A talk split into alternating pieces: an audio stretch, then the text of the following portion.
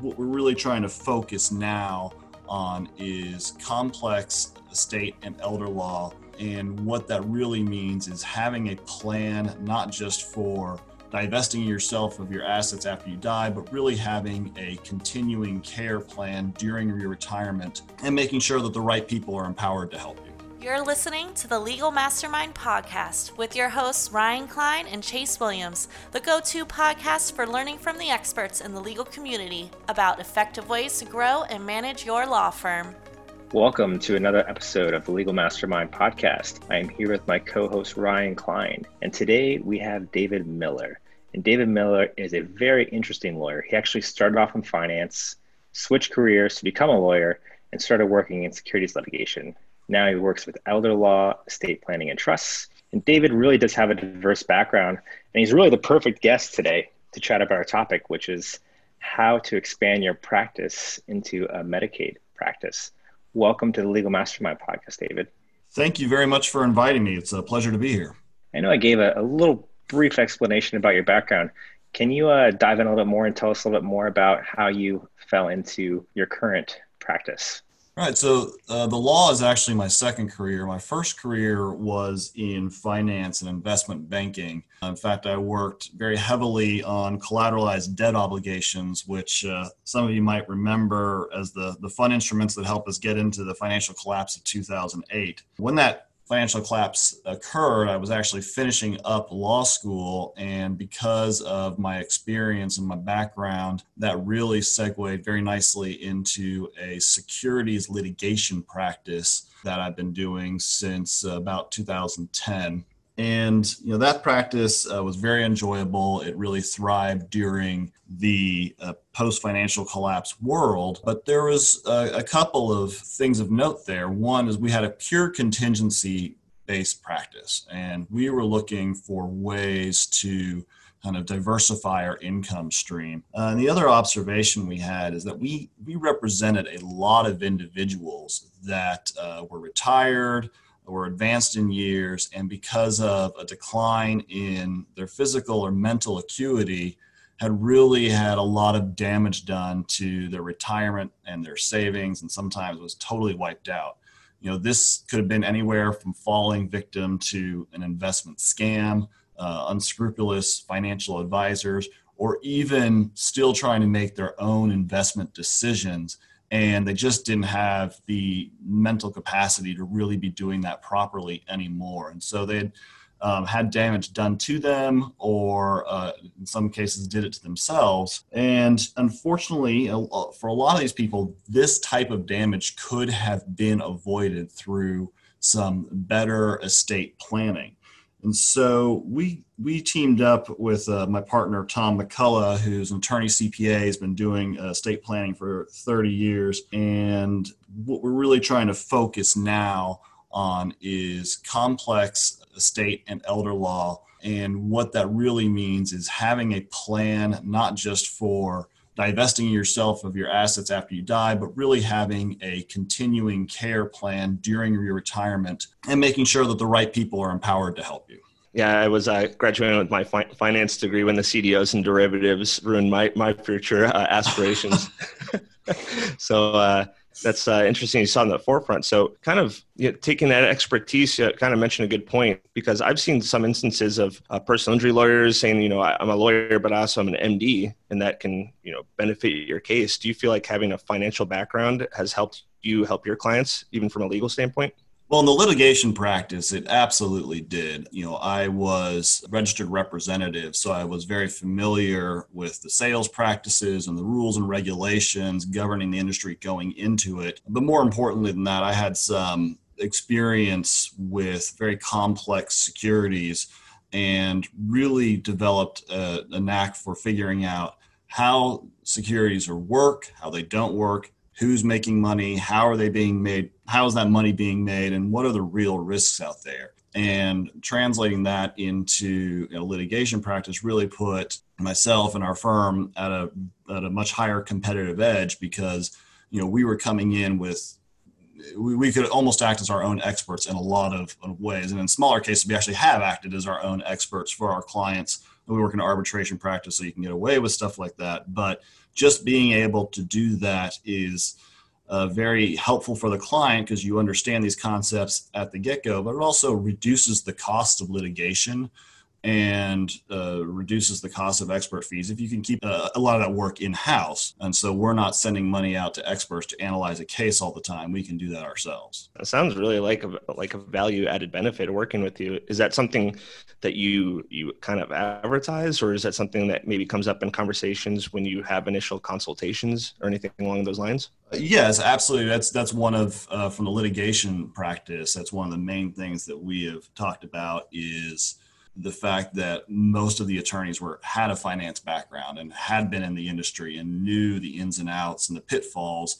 And that uh, really does resonate with the clients. They know that it's not just kind of some lawyer off the street taking you know whatever comes to the door that this really is a specialty. And i think clients really respond to attorneys who really specialize on you know one or two or three things rather than just kind of whatever comes through the door uh, we, we are able to distinguish our spells through our specialties. There's good and bad to it. On the one hand you're out there in a very niche market and you can put yourself at the top of that market but you're also very dependent upon that very small niche market. So what which is why we wanted to actually diversify into the estate planning field and specifically try and figure out uh, how we could uh, you know, distinguish ourselves in the estate planning field from the hundreds of other estate planners out there in the Houston market.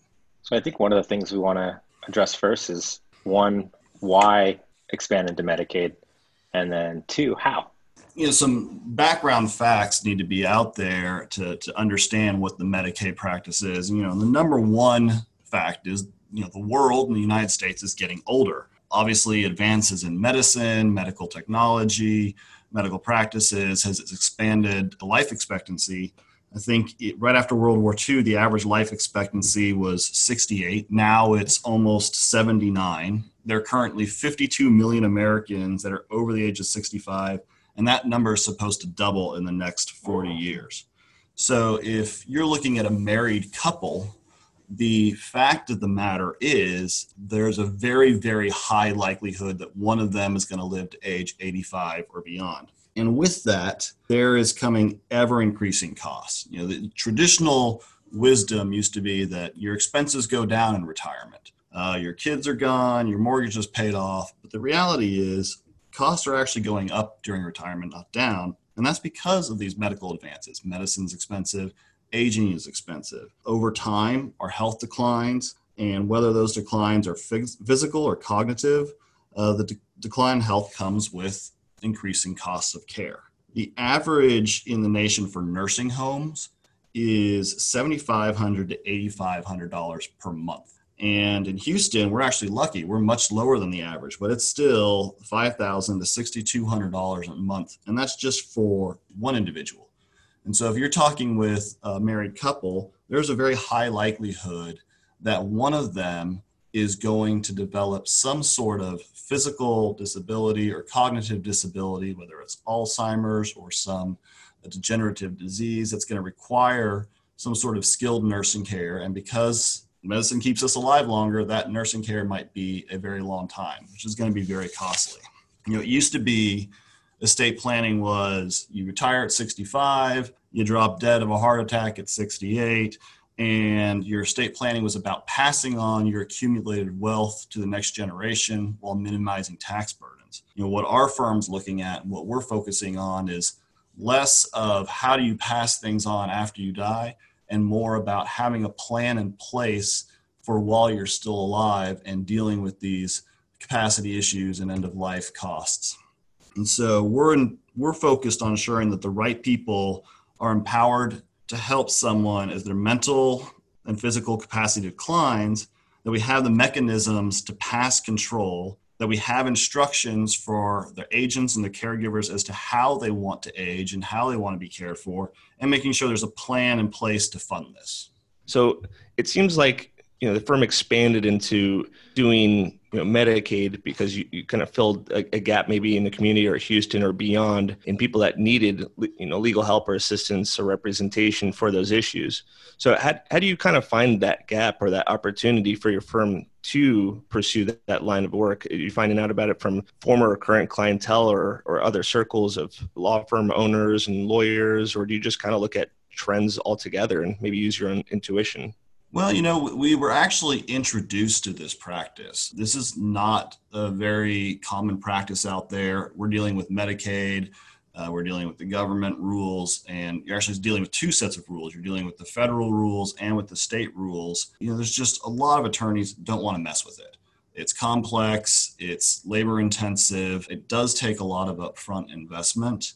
But once we were introduced to it, uh, it really clicked for us and made sense you know it's it's really an underserved market. And, and what i mean by that is you know you're going to have there's a lot of people out there that are very wealthy uh, that aren't going to have to worry about these issues. They can private pay all right?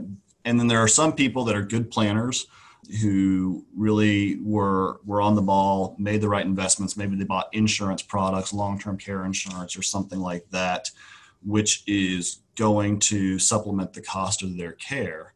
But the reality is most of the people that we come into contact with are not super wealthy and they've been putting off insurance. They maybe thought about long-term care but the reality is it just wasn't it wasn't a priority until it was. And by the time they're looking at okay well now i need to get insurance it's prohibitively expensive or they're they're not going to be qualified for it anyway and so you have a, a, large body of people that have not inconsequential assets. We're talking, you know, when we do Medicaid pre-planning, we're, we're working with anybody from, you know, $500,000 in assets to even, you know, a couple millions of dollars. And they can't necessarily self-fund their care costs, but they have enough there to protect.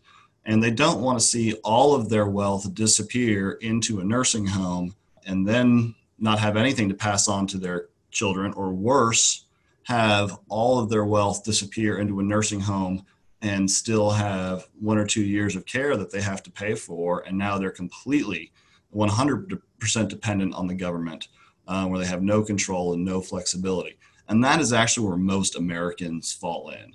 And that's, I mean, we find, like we said, you know, number of people uh, over age 65 is going to double and it's 52 million people. Most of those people don't have a plan to pay for long-term care and the system of retirement that we have set up in this country just does not support these costs. There's only four ways you're going to pay for it. It's going to be you private pay because you're wealthy insurance pays your family member pays until they're tapped out or the government pays.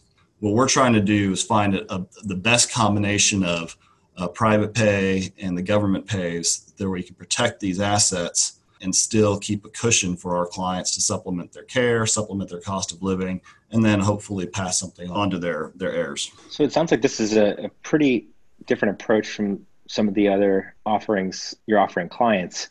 So w- what are some tactics that you're using to to bring in new business for these specific types of cases? So our you know the the hardest you know, once we have gotten a client uh, to understand the cost, understand the numbers, understand the investment, these plans almost sell themselves. It becomes a no-brainer. I'll put ten thousand dollars into a plan now. I'm going to be able to leverage tens of thousands, maybe even hundred thousands of government benefits and if I end up not needing that for some reason, well, I still walk out the door with a very comprehensive estate plan that I can use anyway. So that's really, you know, selling that value proposition to a client is not that difficult. The ROIs are, are pretty apparent. The problem that we have is getting clients past kind of the mental roadblocks. And, you know, there's there's twofold, right? So, you know, if I'm a lawyer and you know my client's getting sued, they know they have to hire me right? There's an immediate tangible benefit of, of the services that I can provide because there's an immediate need. With estate planning, there isn't an immediate need. Um, you know, most people like to avoid the co- topic of death. Uh, they certainly don't want to think about being incapacitated or being in a nursing home. And so that's just something that they're really going to avoid. And they just as soon not spend, you know, write a big check over to us and get a, a stack of paper back.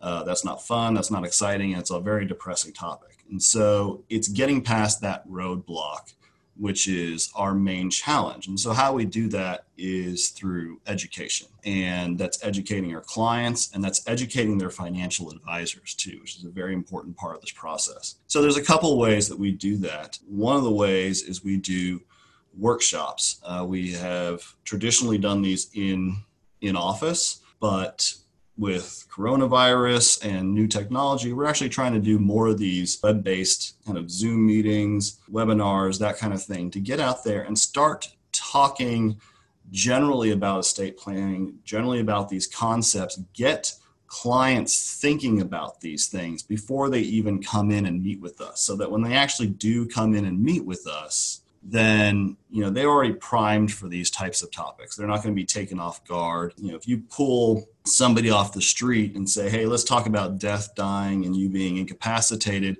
Oh and by the way we're going to talk about ways to bankrupt you so you can get medicaid you know they're going to look at you in horror and run away. Uh, we got to have them primed and thinking about these issues well in advance of meeting with us. And so we do that through educational workshops. Uh, and we also do that through financial advisors we spend a lot of time going through the numbers and uh, strategies with financial advisors and showing how that can be value added to their clients so that they're comfortable saying to saying to their clients yes go see these guys and start talking about alternative strategies to fund long-term care uh, speaking about educating in workshops, and obviously you're extremely knowledgeable about this. You know, speaking eloquently about the very very spe- specific parts about you know Medicaid and this uh, part of your your practice. For you know anyone listening that is considering, you know, what what is something specific I can move into and become an expert on it? Yeah, how do you advise someone to become an expert on something specific and then ethically go on to be able to provide that legal service like what did you have to do to become an expert in something more specific like this? Well, like I said, we were we were introduced to this practice, uh, so you know we kind of had a a leg up in terms of a network of attorneys that we worked with nationwide had done this type of thing. They had formed trusts that they use. Uh, they had kind of templates about you know what the, the rules were and the regulations were. But with this practice in particular, you know, we really have to spend a lot of time and not just the lawyers. I mean, I think this is what really differentiates this type of practice from a traditional practice is we have to get our staff familiar with these rules. For instance, we have a dedicated public benefits coordinator at our firm whose only job is to to review the rules, make sure they they understand the intricacies of these very technical rules, uh, that they have contacts at the Human Health and Human Services Department that they can call, that they are developing educational materials for us. And so it's it is a constant process. Like I said, these are you know there's whenever there's a change to the federal rules that a uh, that changes everything across the Medicaid program, but the states are changing their rules on a very regular basis. And so we have to be constantly on top of that, monitoring it. And really, the way we monitor that is we just stay in communication with the with the various government agencies on a regular basis. Sometimes on a client by client basis, others just kind of on a generic institutional basis. You know, we, we send our staff to the CLEs as well as the attorneys. We participate in basically any type of Medicaid CLE that comes up, just so you know we are comfortable that not only are we updating our, our processes and our systems on new rules, but constantly ensuring that what we are doing, what we have been doing, has been and continues to be in compliance. Uh, okay, yeah, because because one thing I was th- I was thinking now is that you know I'm trying to you know open this up to as many listeners as possible, get them really thinking about like what they can expand to that complements their background and their current practice. And I, I, it does seem like even if there isn't a, a good opportunity to expand their, their practice into something that's specific that maybe other law firms aren't doing, they really have to commit because it sounds like there's still a lot of resources and time to, to go into making it really work there's two things I think that probably have more generic appeal. One is kind of what we do, you know, with our staff and how we work on a flat fee basis and what that means kind of structurally in our firm and how that changes how we how we operate, which is kind of generic, I think, in practice. And the other was the the financial advisors and how do you sell a value proposition to them.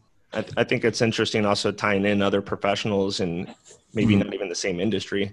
So yeah, if you want to talk about how your relationship with financial advisors helps your clients, I'd certainly like to know more about that. So you know, we we, we rely heavily uh, to get our uh, to get our clients. We rely very heavily on other professionals and other personnel. So the two main types of personnel uh, or professionals that we interface with are the care providers and care managers directly at skilled nursing facilities. Um, they're in the industry. They are dealing with those particular clients on a day in, day base, day out basis. So they really are the ones that can identify a client need.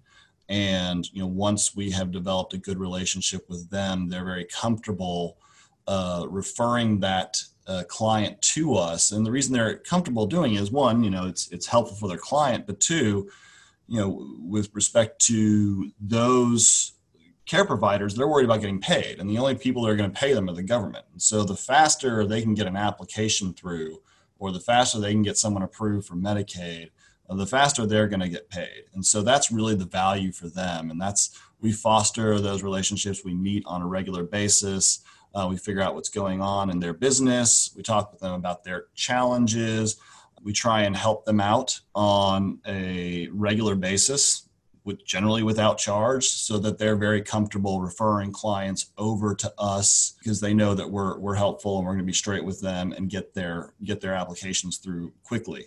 Uh, the other main uh, referral source that we have are financial advisors. And you know financial advisors are a little trickier to deal with because they really are, you know, by nature kind of more transactional in the sense of, well, they're going to refer you clients if you refer them clients. And as an attorney, you can't really do that. I mean, there are obviously opportunities for us to refer a client to a new financial advisor. They don't have one or they're dissatisfied with the current one. They ask, but you know, from a fiduciary standpoint and just best business practices, you know, we can't just create some sort of quid pro quo like that with a financial advisor. So we have to really sell them on a different type of value other than just referring them new clients. Uh, and typically, you know, what we are looking at is, uh, you know, financial advisors, they work on a percentage of assets under management. And so what we can try and do for them and what we try and, and sell them on when we sit down with them is how are we going to help you maximize your assets under management? And specific to this type of practice, we're able to do that in a couple of ways. One, you know, we do a lot of trust planning, and those trusts are complicated. They have to be funded and they have to be administered correctly. And so, what we are able to sell a financial advisor on is hey, if we're doing this type of trust planning, we're going to recommend that they consolidate all of their assets into one place that can be centrally managed. Uh, and that really helps an advisor pick up orphan IRAs or other brokerage accounts and really get all the client's assets in one place. And they really like that. It makes their job easier and they're generally getting more revenue off of that. And the other one, of course, is you know if you uh, send a client to us and we do this Medicaid pre-planning, rather than thousands of dollars coming out of their accounts every month, uh, to pay for this cost of care, the government's going to be bridging that gap. And so you're not going to see the regular uh, diminution of those assets. And so that's going to continue to keep your revenue maximized. And that's something that we can provide to, the, to a financial advisor without breaching any sort of duty to our clients.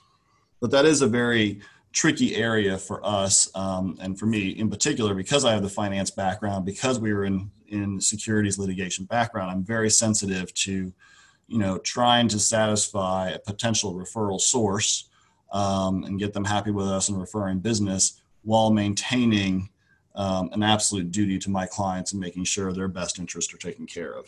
And so, as a part of that, you know, we don't just meet with the financial advisors and try and develop referral sources. We also do a lot of due diligence on our own on those individual financial advisors and make sure we're comfortable working with them comfortable having our clients work with them so that we can we can sleep easy uh, knowing that you know they're not our clients aren't going to be taken advantage of. But once we develop that referral relationship we generally have a, a pretty good relationship with the financial advisor which down the road really makes it a lot easier for us and our clients when we actually have to start funding trust or administering trust because we actually include those other professionals, whether it's a financial advisor, whether it's a CPA, sometimes we even include doctors into an estate planning conversation. So the professionals that need to have this information are brought into that conversation and we can educate them on our client's financial plan and how it's supposed to work. And so everything from the client's perspective is seamless and is administered correctly. This is some valuable, valuable information for our listeners. David, if anybody um, is listening and wants to maybe pick your brain some more or has any additional questions, what's the best way to reach out and contact you? Best way to reach out is always email. I know that's pretty generic, but um, my email is david at mcmfirm.com. But you know, one thing about our firm that we do very differently is I keep my staff uh, incorporated basically in almost all communications, unless there's some reason to keep it private. So, you know, any any marketing we do, any meetings we do with financial advisors or other attorneys, we include our staff in those conversations so that they're aware of what's going on and helps our practice run smoothly. So um, I also have uh, people reach out to our marketing director, which is Crystal Collins, and her email is crystal at mcmfirm.com. Thanks for listening to the Legal Mastermind podcast. If you're interested in working with Ryan and Chase, please email mastermind at marketmymarket.com. Make sure to join the free mastermind group for growing and managing your firm at lawfirmmastermind.com. Ryan Klein and Chase Williams are the managing partners at Market My Market, one of the top legal marketing companies in the United States.